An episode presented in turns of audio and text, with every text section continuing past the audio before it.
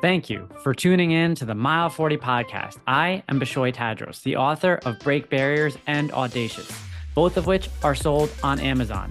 And I invite you to join me as I engage with guests to discuss those bounce back moments that we encounter on our personal journey. Mile 40 is a forum to learn about how athletes, professionals, and leaders of all backgrounds stare down moments in life where the only option is to rise up. The Mile 40 podcast strives to remind listeners that the comeback is always greater than the setback.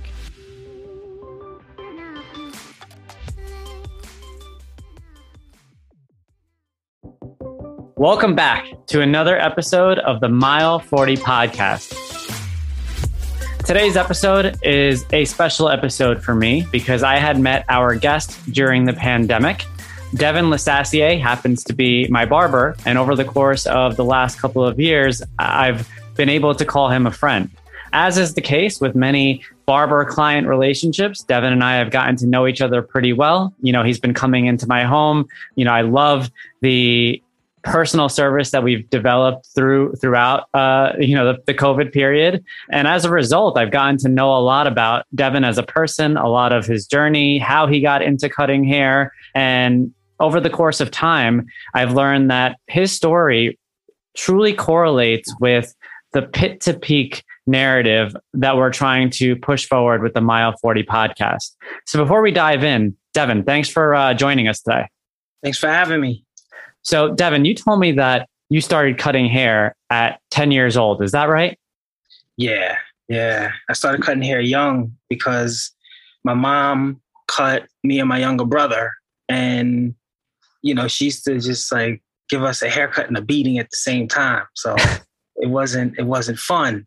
But what got me to cutting hair was I was in class and I saw a haircut and it inspired me. And I kind and I knew for some reason I just went underneath the bed. My mom kept the clippers underneath the bed. So I went underneath the bed, grabbed the clippers, and then I cut my little brother. And um, when I cut my little brother, that kind of changed everything. And my mom saw the haircut. My dad saw that I did what I did and he got clippers for me for Christmas.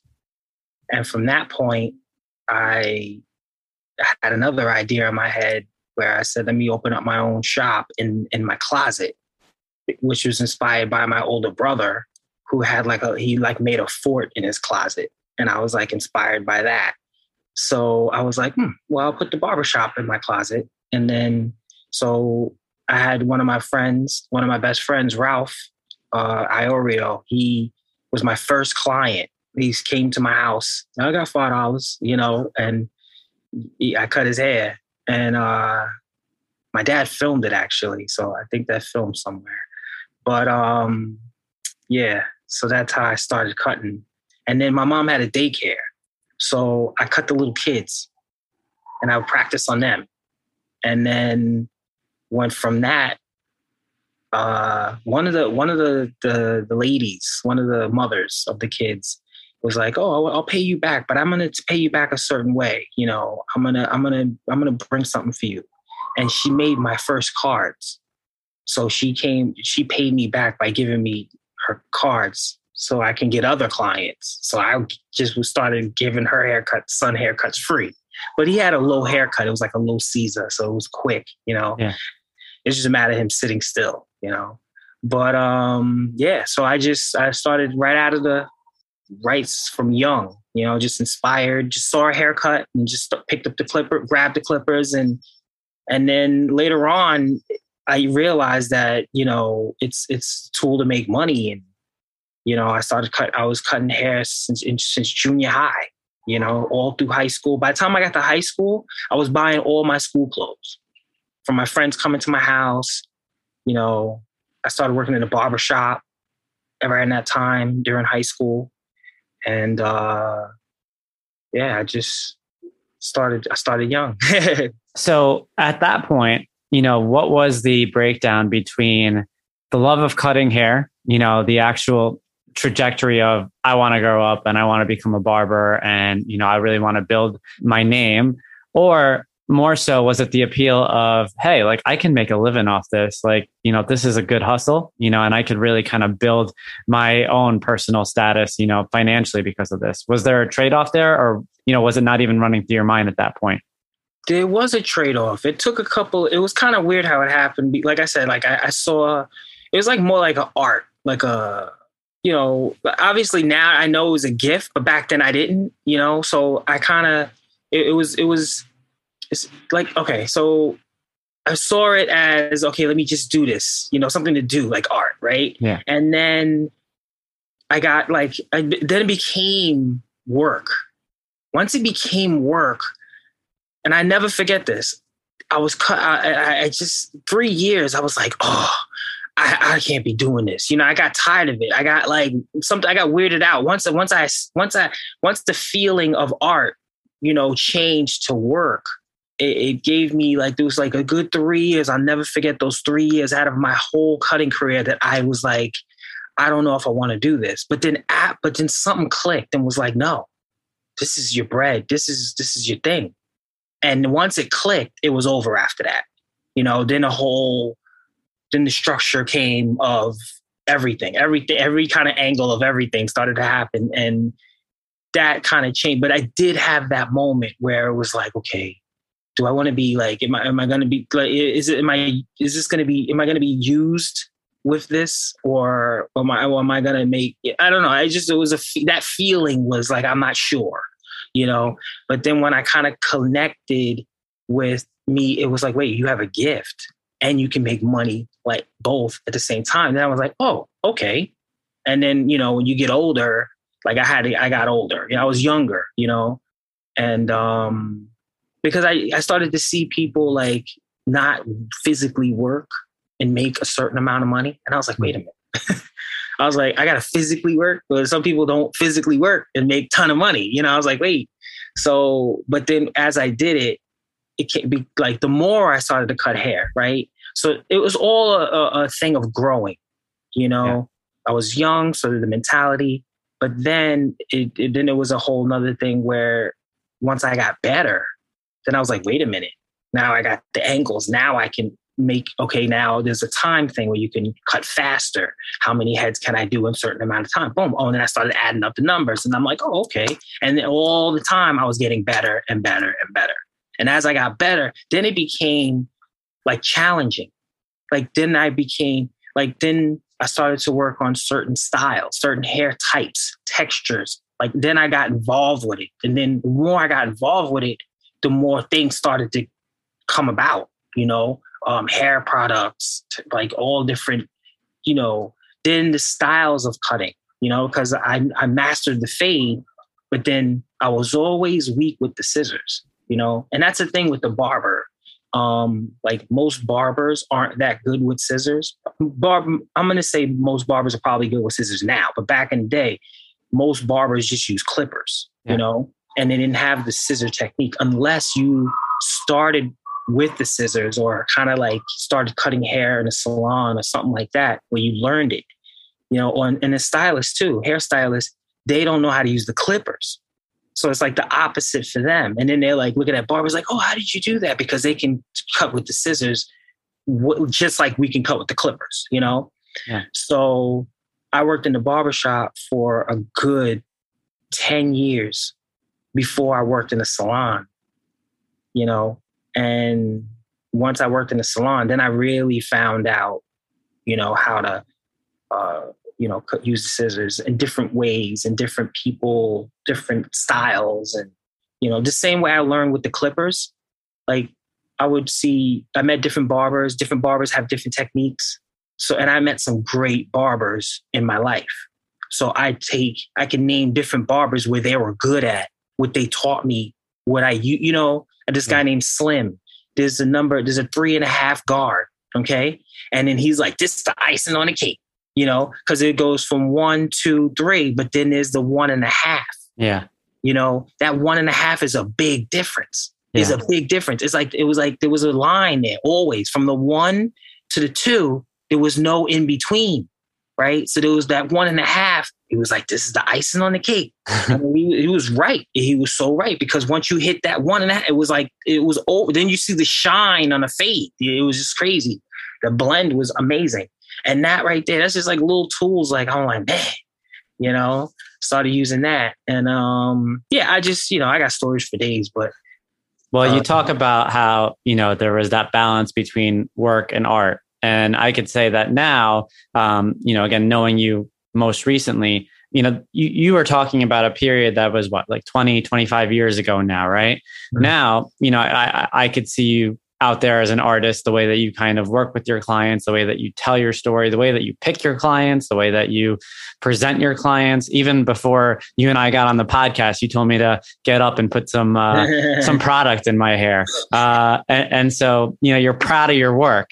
Yeah. Uh, but you know, for the audience out there, it's important to kind of point out that certainly wasn't a straight path for you right it, it's yeah. it, you know you had a passion for um, for hair um, and for capitalizing on this skill that you uncovered at a younger age but you know as we kind of dive in um, you had a couple of years of tribulation um, you know between then and now yeah. Um, you know i recall you telling me that um, uh, your your first child came about at a younger age. Is that correct?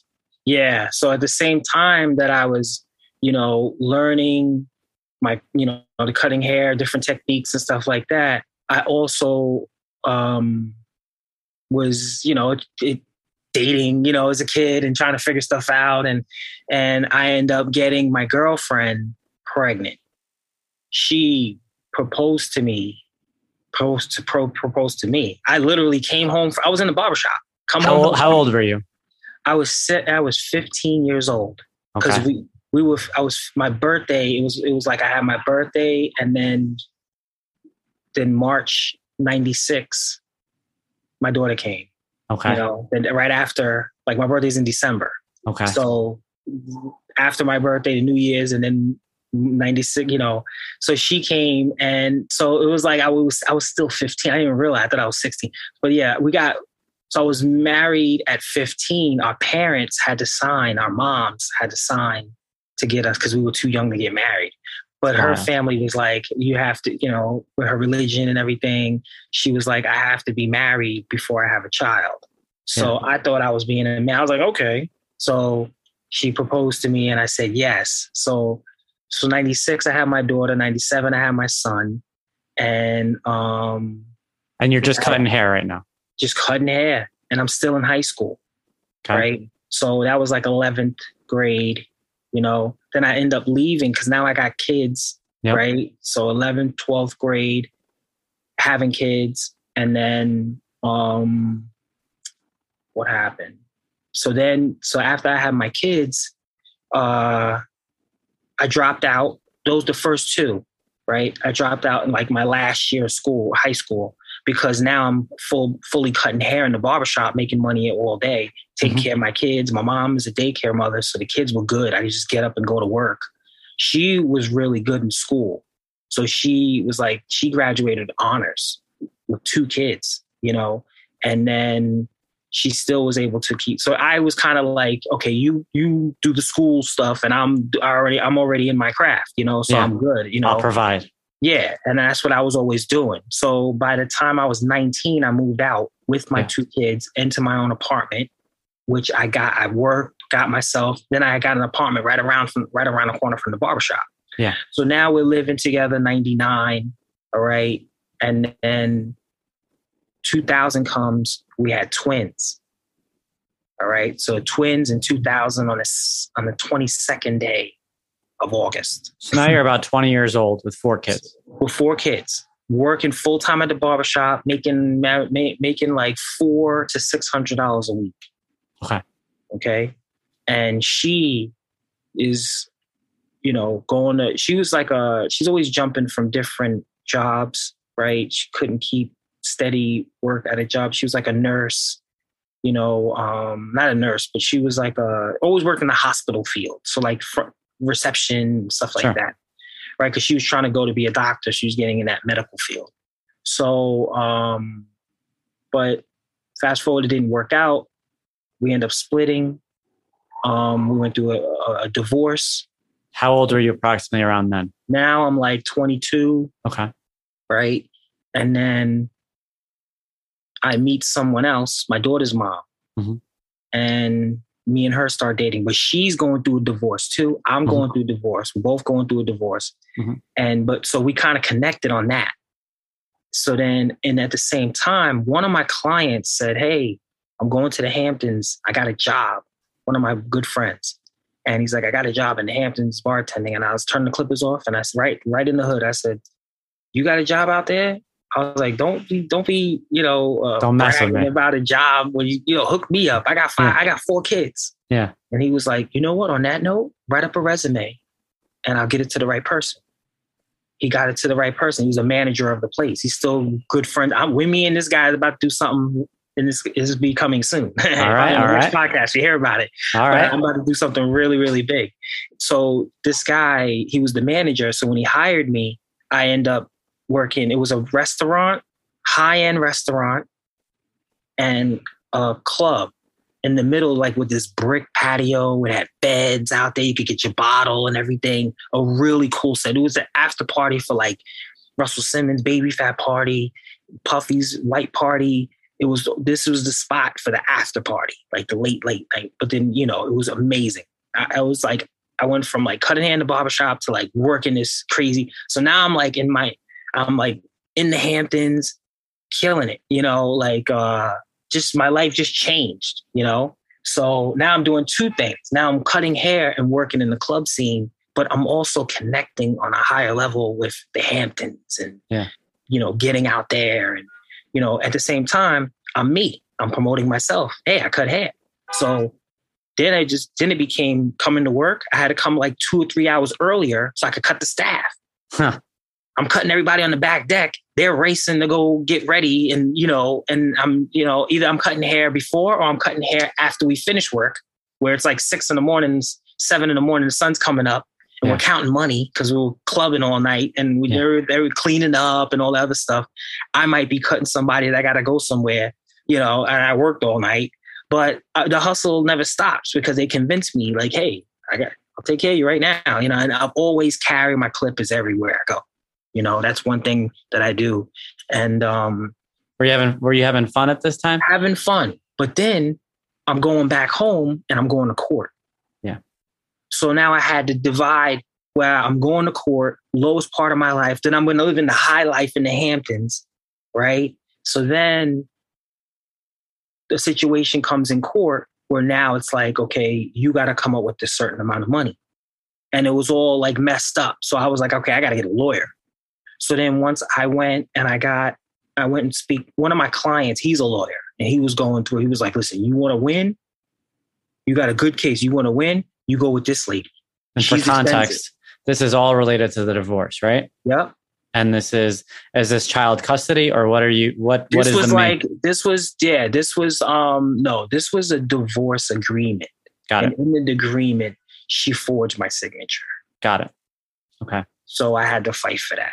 Got we, it. we were in a mediator and I walked out. I didn't sign. I signed one piece of paper, but I didn't sign the other. I like I would just push the stuff out of my face and Got I it. walked out. I was like, uh, you know, I was emotional. I was young.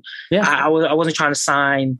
And then I was just I walked out. She signed the other paper and she put down spousal. How much like she just put a number on there. How much Wow. she yeah. And then it ended up when she filed it, it ended up like it went through. Got it. So now I had to go to the court and figure out, like, wait, that you put those paperworks through? Yeah. So now, and then I had to reopen that up, get all my, like, I'm looking at my signature. I'm like, whoa. So now we had a hmm. case. Yeah. And then when the lady was like, she tells me a certain number, and I'm like, I, oh my God, I can't afford you. So I, I leave. Yeah. That lawyer that my friend ref- referred me to. And I went and got two messed up, two lawyers that didn't really know. They just became lawyers. Sure. They just cheap, cheaps, you know. And then Yeah. the cheap got me in a bigger, more of a hole. Yeah. She wanted 10 grand at first. Then I get in the hole with these two people. I go back to her. I'm like, okay, I need you. She goes, well, now your retainer's retainer is Hmm. 15 instead of 10. And I'm like, geez. So I'm in the Hamptons and one of the bus, one of one of the people, you know, they were like, if you can get this, you know, I, you know, you can make a lot of money. Yeah. You know, and I was just like, man, and I and I, only smoke marijuana. I only smoked weed. You know, yeah. I never really dabbled in anything else. Sure. So they, they asked me for some other stuff, and I was just like, well, I'll, I'll see what I can do. But I'm in a bind in court, so I'm like, I got to do, I got to, I got to pay for this this lawyer. Yeah. So I did what I had to do, and from that point, I just started hustling, and then that, and I literally was like, you know, so you were in survival mode, right? I was right? in survival mode. So yeah. you're up against a wall in your personal life. You know, you're you're dealing with this battle with your ex-wife at the time. Um, you know, and, and you're kind of conflicted because you're you're watching the high life all around you. You're yeah. watching all these people live a fabulous lifestyle where you know money may not appear to be that big of an issue, uh, and there you are, you know, just kind of scrounging to make it to court um, and essentially kind of resorting to um, the last ditch effort of of just hustling, right? Yeah. And at yeah. that point, you know, you had to do what you had to do. H- how long was that period? That first, like that back and forth, going to court, stuff like that. I end up moving into the Hamptons, moving out there so I can work. And I moved into this house where it was like a staff house. Yeah. So then me, I had my own room. So my daughter, my daughter's mom, who we would, you know, we would date. She was going through a divorce. I was going through a divorce. We started, that's when we connected.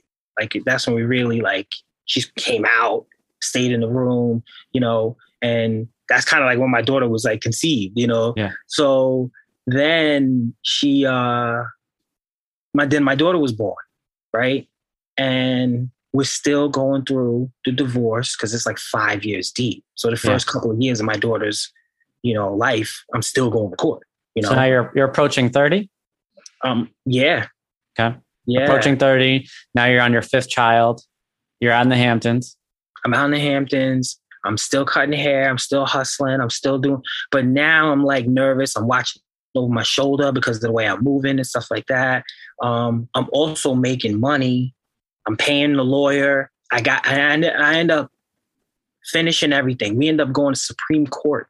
Wow. And opening up the divorce and all of that took about a lot of money. the yeah. same amount of money she was trying to get from me, I had to pay my lawyer.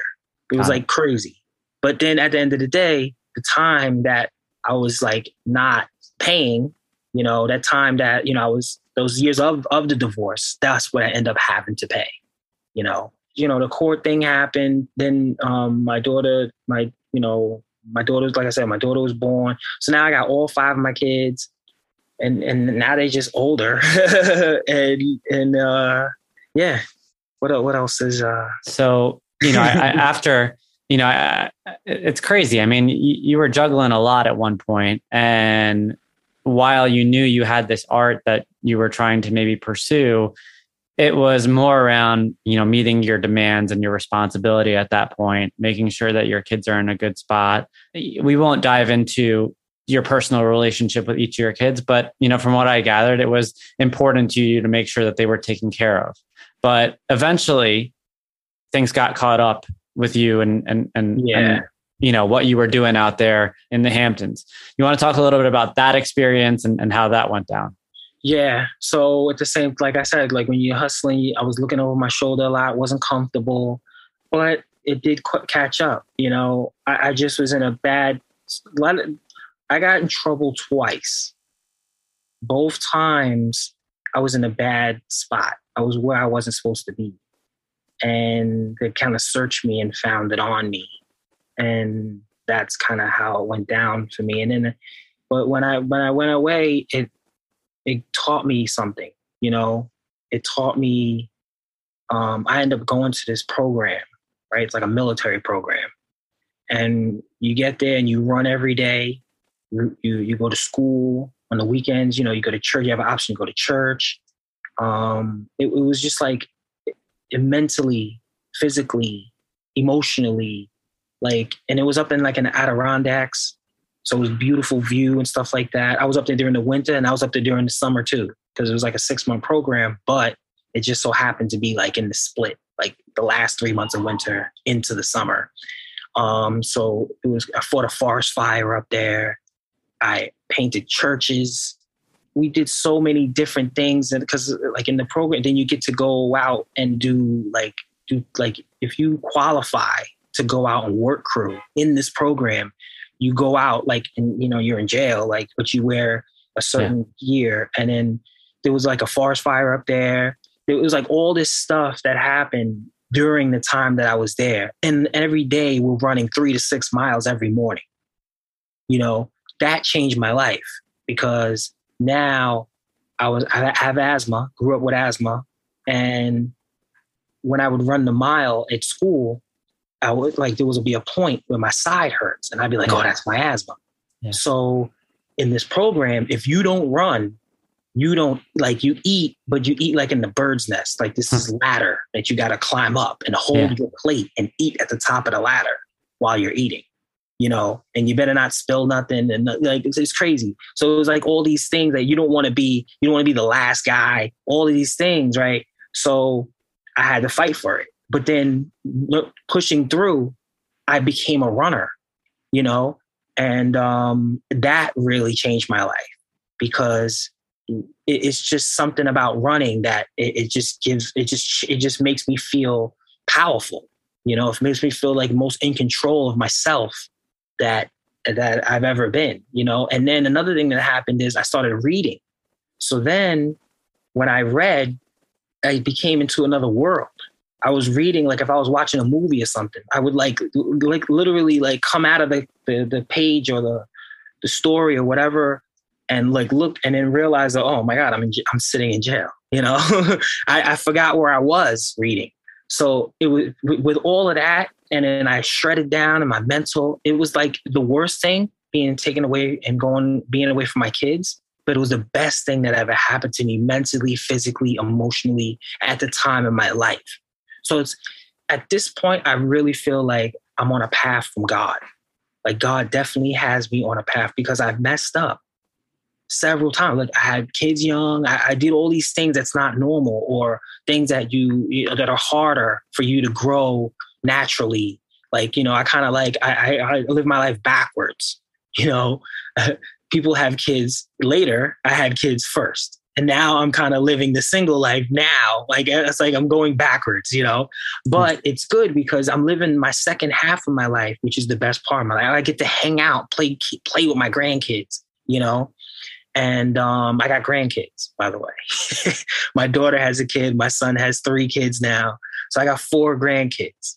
You know, and um, and they're precious. You know, and then what I'm going to do is really dedicate myself to my grandkids more and give myself more, be present more. Like than than I was, you know I'm saying, or better than what I was with my kids because obviously I was young, trying to figure it out. Um, obstacles came, but then the quality time that like established parents would give to their kids is what my kids didn't get. Yeah. You know, but I did do the best that I could. Like when I'm in the Hamptons, there'll be occasions where I race home to get my kids because after a while, being in the Hamptons and being around that high end lifestyle, I was like, I, I wanted my kids to experience. I, I, it wasn't no fun after a while. The yeah. first couple years was like, wow, wow, but then it became no fun when my family wasn't. I'm just there, yeah, enjoying it, and then my my family's not. So then, little by little, I met friends, I met contacts, and I would bring my kids out. People would love, you know, seeing my kids, and so they didn't even know that I had kids, and you know. But I'll be on. I will. I'm always on the grind, you know but I'd really like certain occasions I'd like get a hotel with the pool, have my kids just run around and then feel real good. You know, sent my mom every year to Disney with my kids. You know, um, one year I sent her down, I sent the kids and my mom down, my and my my my my dad too. And then when they came back, I did my mom's whole house over. I took I did like took out the the kitchen and living room. I did the brand new kitchen living room skylights my mom came, pulled in the driveway, and was crying. Incredible. You know, and um, I just, you know, I, I definitely had some downfalls, but then I always would come back. You know, um, yeah, your, your story, bounce, your story is beautiful. Is crazy. Yeah, it's, yeah.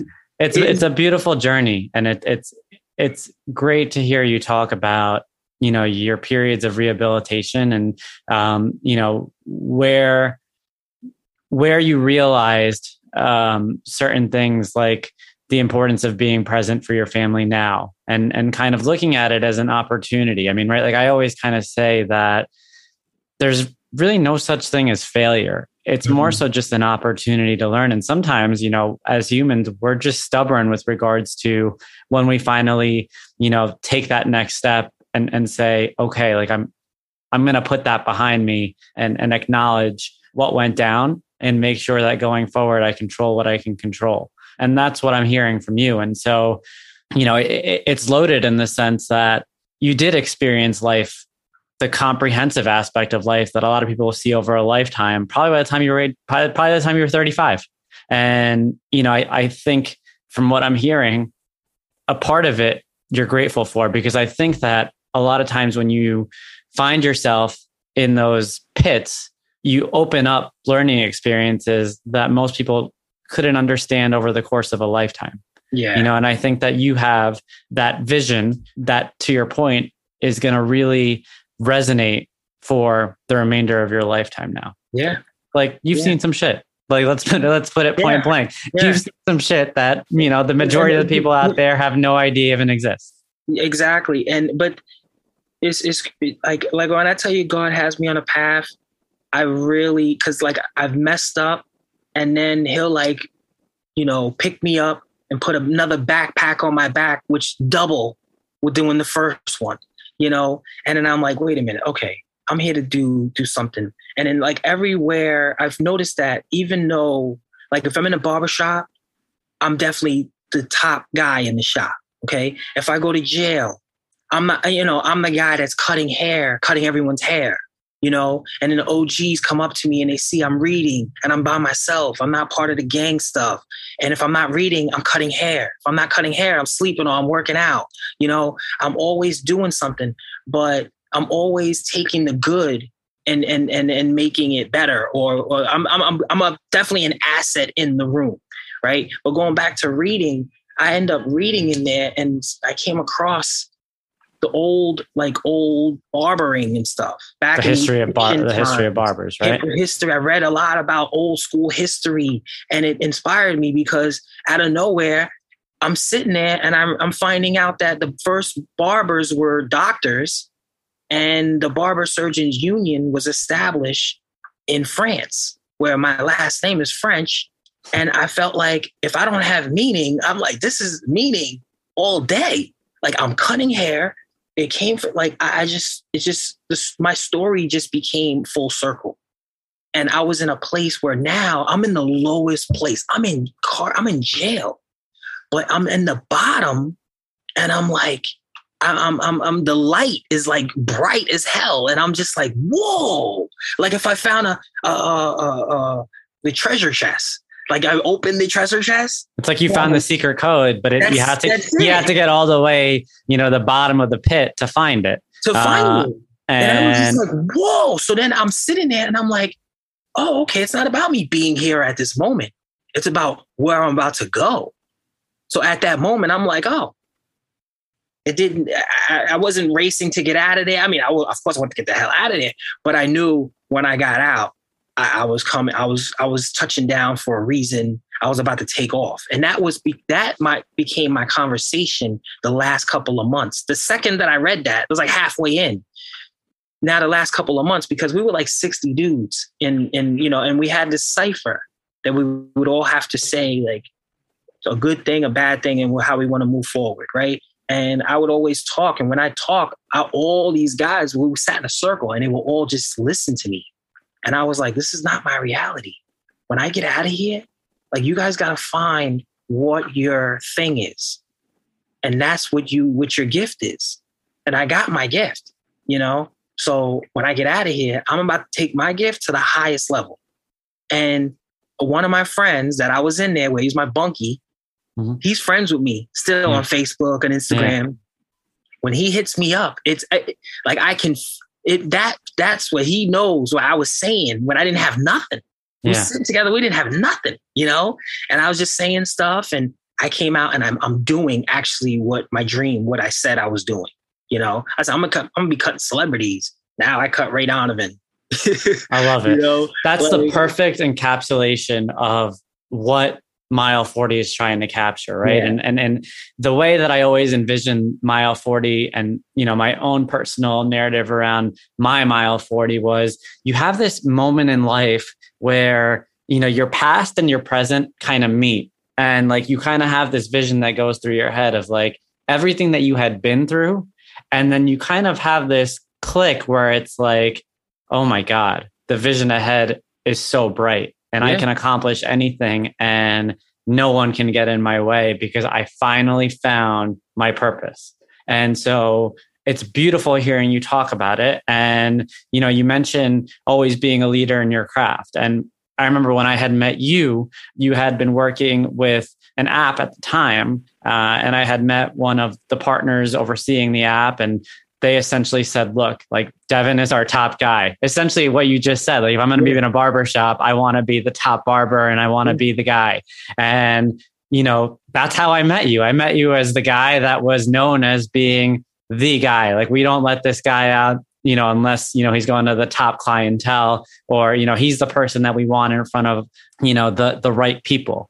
And so at that point, I didn't know about your narrative, but I had only known you to be the top of your craft one of the things that I've learned, you know, from from our conversations is now how you're giving back.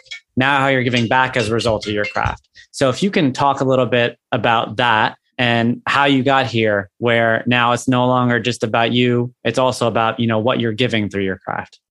Yes.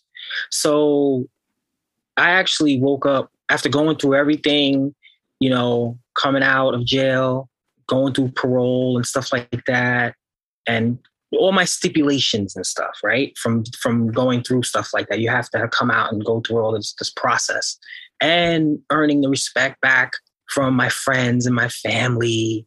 And you know, Dev went to jail. You know that whole stigma. And but then when you when I go to jail and when I come back out and I'm like opening up my own barbershop, you know, bouncing back, like cutting back, cutting hair on Fifth, you know, and cutting Manhattan on Fifth Avenue. You know, it's just my comeback is crazy to where I don't even have to like say anything. You know, I made I messed up. Now I so it was one birthday that I woke up and I felt like, okay, I want to give back.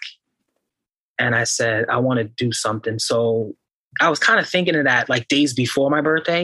And then one of my friends, one of my really good friends, JJ Sanseverino, he plays the guitar and he was doing a benefit concert and, and, and on Grove Street in Manhattan. And there was a, a soup kitchen representative there, right? This guy named Hayward from from Chips Soup Kitchen in Brooklyn. And they stood up and he stood up and he was like, I want to thank everybody for your donations. You know, this is gonna go. And he was sitting right next to me. So he sat back down. And then when he sat down, I went, I reached over to him. I was like, listen, how can I come and help out? Give some haircuts. And that was back in 2016. So, for like a good four years straight, right before the pandemic, I was cutting the homeless once a month. I would go there once a month, cut all, and then they became like my my people. You know, like the guys, they'd all know me there. I would come, I would get there a little early, you know, help clean up and stuff because they feed everybody. And then once they're done, we move the tables, we clean up the floors and everything. And then I make my little area where I cut hair. And these guys get on a line. Yeah. They make it on this list. Yeah. And then it went, the list went from like 10 to like 30. Yeah. so I would have to go there like two hours. I'm cutting like 30 heads. And then like, you know, then eventually Hayward was like, Hey, the guys are saying where their barbers, where hmm. they look, they want their barber. so I, you know, I'm like the house barber and they, you know, and I'm talking to these guys and these guys are like different people, everything the same, but they just have different type of addictions and different yeah. situations, you know? One guy he drives a truck and I'm like, he's just like, if I could just get back to driving trucks, man. And I'm like, yo, you could do it. You know, yeah. you could do it. He's like, you know, so I'm kind of like motivating him too.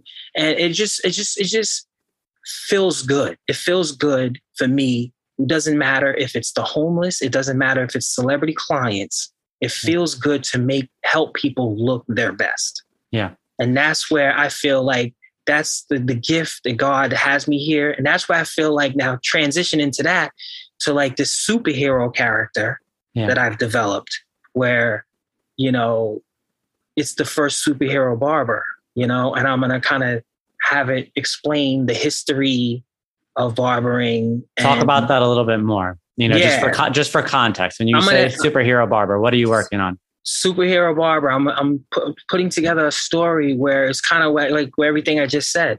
You know, it's I'm gonna have some of it my reality and some of it history. So pretty much the way my life kind of went, growing up, cutting hair in uh, daycare and stuff like that, my mom's daycare, and then you know get finding my craft. But in the the superhero story, I'm gonna go back to like France and get like the knowledge of the, the barber surgeons and add that to like the history of how barbers were doctors and then kind of do that whole teaching and and then bring out like this superhero character that like has a barbershop or has a chain of barbershops right? He has a chain of barbershops he moves all around but he also cuts the homeless and he also has this like like and that's when it's gonna you know when the story comes out you'll you'll know the detail of the superpower you know? What, he's gonna cut things, from the homeless to celebrity clients that's know? awesome.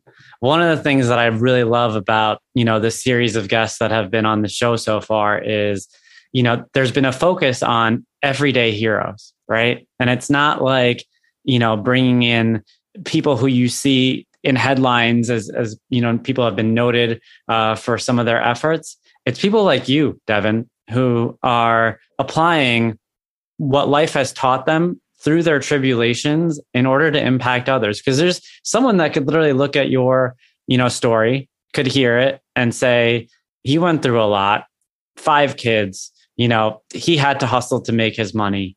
He had two stints in jail.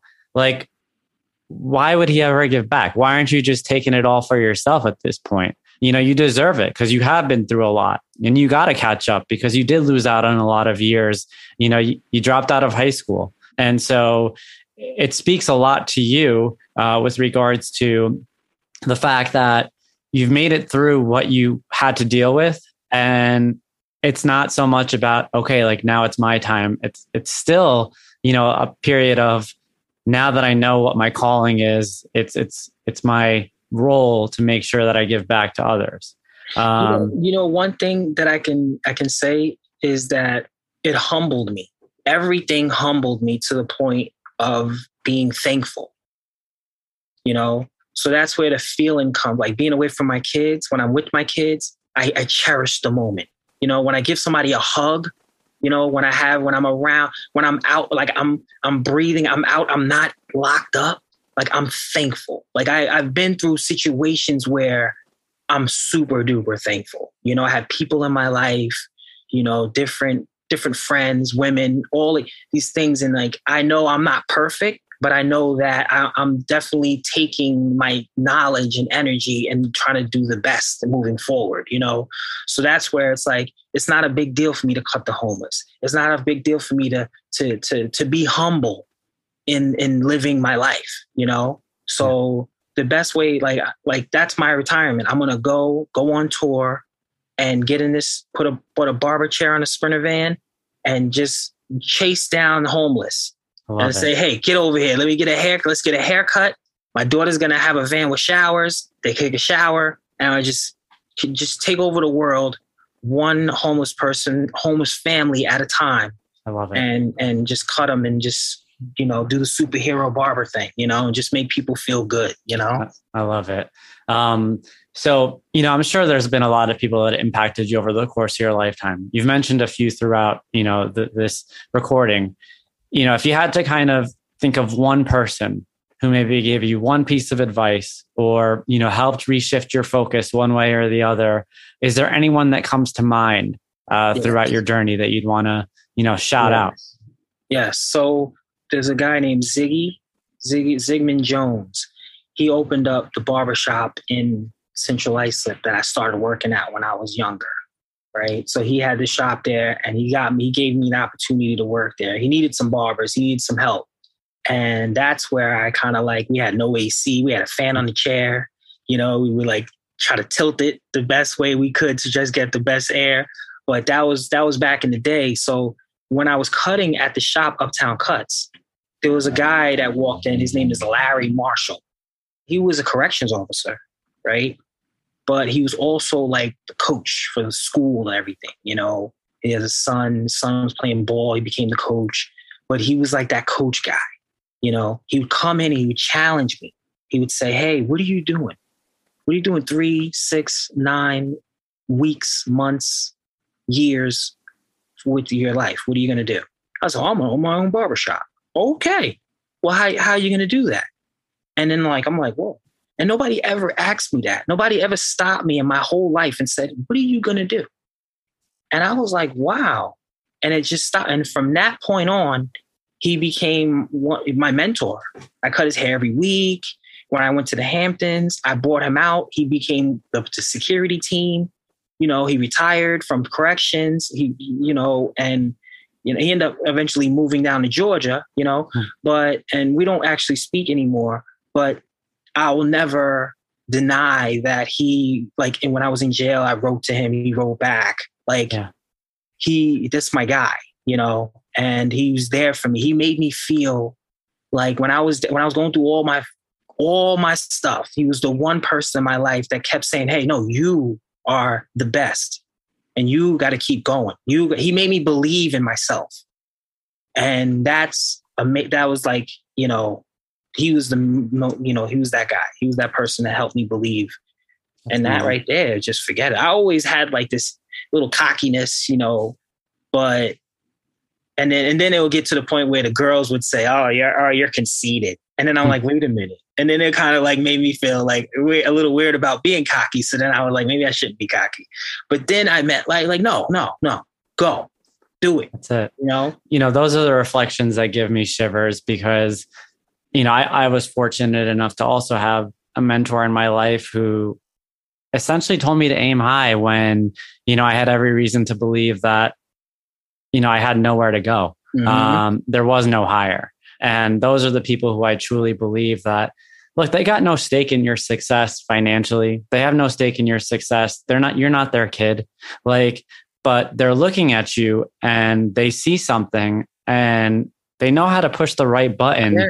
to get it's you like, to move like, forward. It's like love. It's like and, love. Yeah. Right? It's like and, yeah. and, and you said it yourself that like you know you're not even in communication with him now, but you know you'll never you'll never forget what he did for you. Oh and, yeah. And so you know a, a part of you know the break barriers platform is essentially looking to move forward and propel that series of mentorship where people get that notion of you know you don't have to be directly invested in other people to push them forward to go beyond their limits to succeed to be the best version of themselves. Mm-hmm. um, and so thank you so much for sharing that. You know before we wrap up i just want to make sure if there's anything else out there that you um, you know want to share with the audience with regards to the story with what you're doing now you know i want to give you the floor. I just would want people to take from me and my story is what I did is I took what I my what I what I my what I have something special what I what I learned how to cut hair. And that is the thing that everybody you have something. Everybody has something you know? And if you find that something that you that you you know you love and you care about that that's something that's special in you that's the gift that God has for you. And that's what is is that's what you should tune in on, you know, and and then make that a part of because that, like that's what I did. I made that my my thing, you know, and everybody has that thing, and you just have to sh- whatever that thing is. I want to be that reflection where people see that this is the thing that I have, and I just used it you know, and I just, I didn't, and it was three years where I'm like, maybe this is not the thing. I doubted it. But then once I got through it, I knew, no, no, this is it. You know, this is it. And then I've been, and it's just been taking me to levels that I've never opened doors, meeting people that I've never would imagine, you know, and I'm super thankful for that You know, Devin, no doubt, you know, your journey is going to be impactful for a lot of people out there. A lot of people can relate with the peaks and valleys uh, of, of your journey. And I think it's commendable the way that you've risen up. It's amazing to see you the top of your craft. I'm proud to know you and I'm really appreciative that, you know, you gave us the time today. All right, appreciate you. Thank you.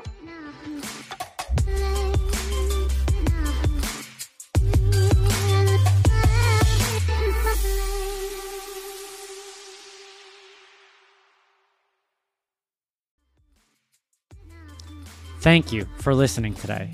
If you enjoyed this episode of the Mile 40 podcast, go ahead, subscribe, leave a review, and share the word. Thank you for being a part of the Mile 40 family, and let's unite in showing the world that comebacks are always greater than setbacks.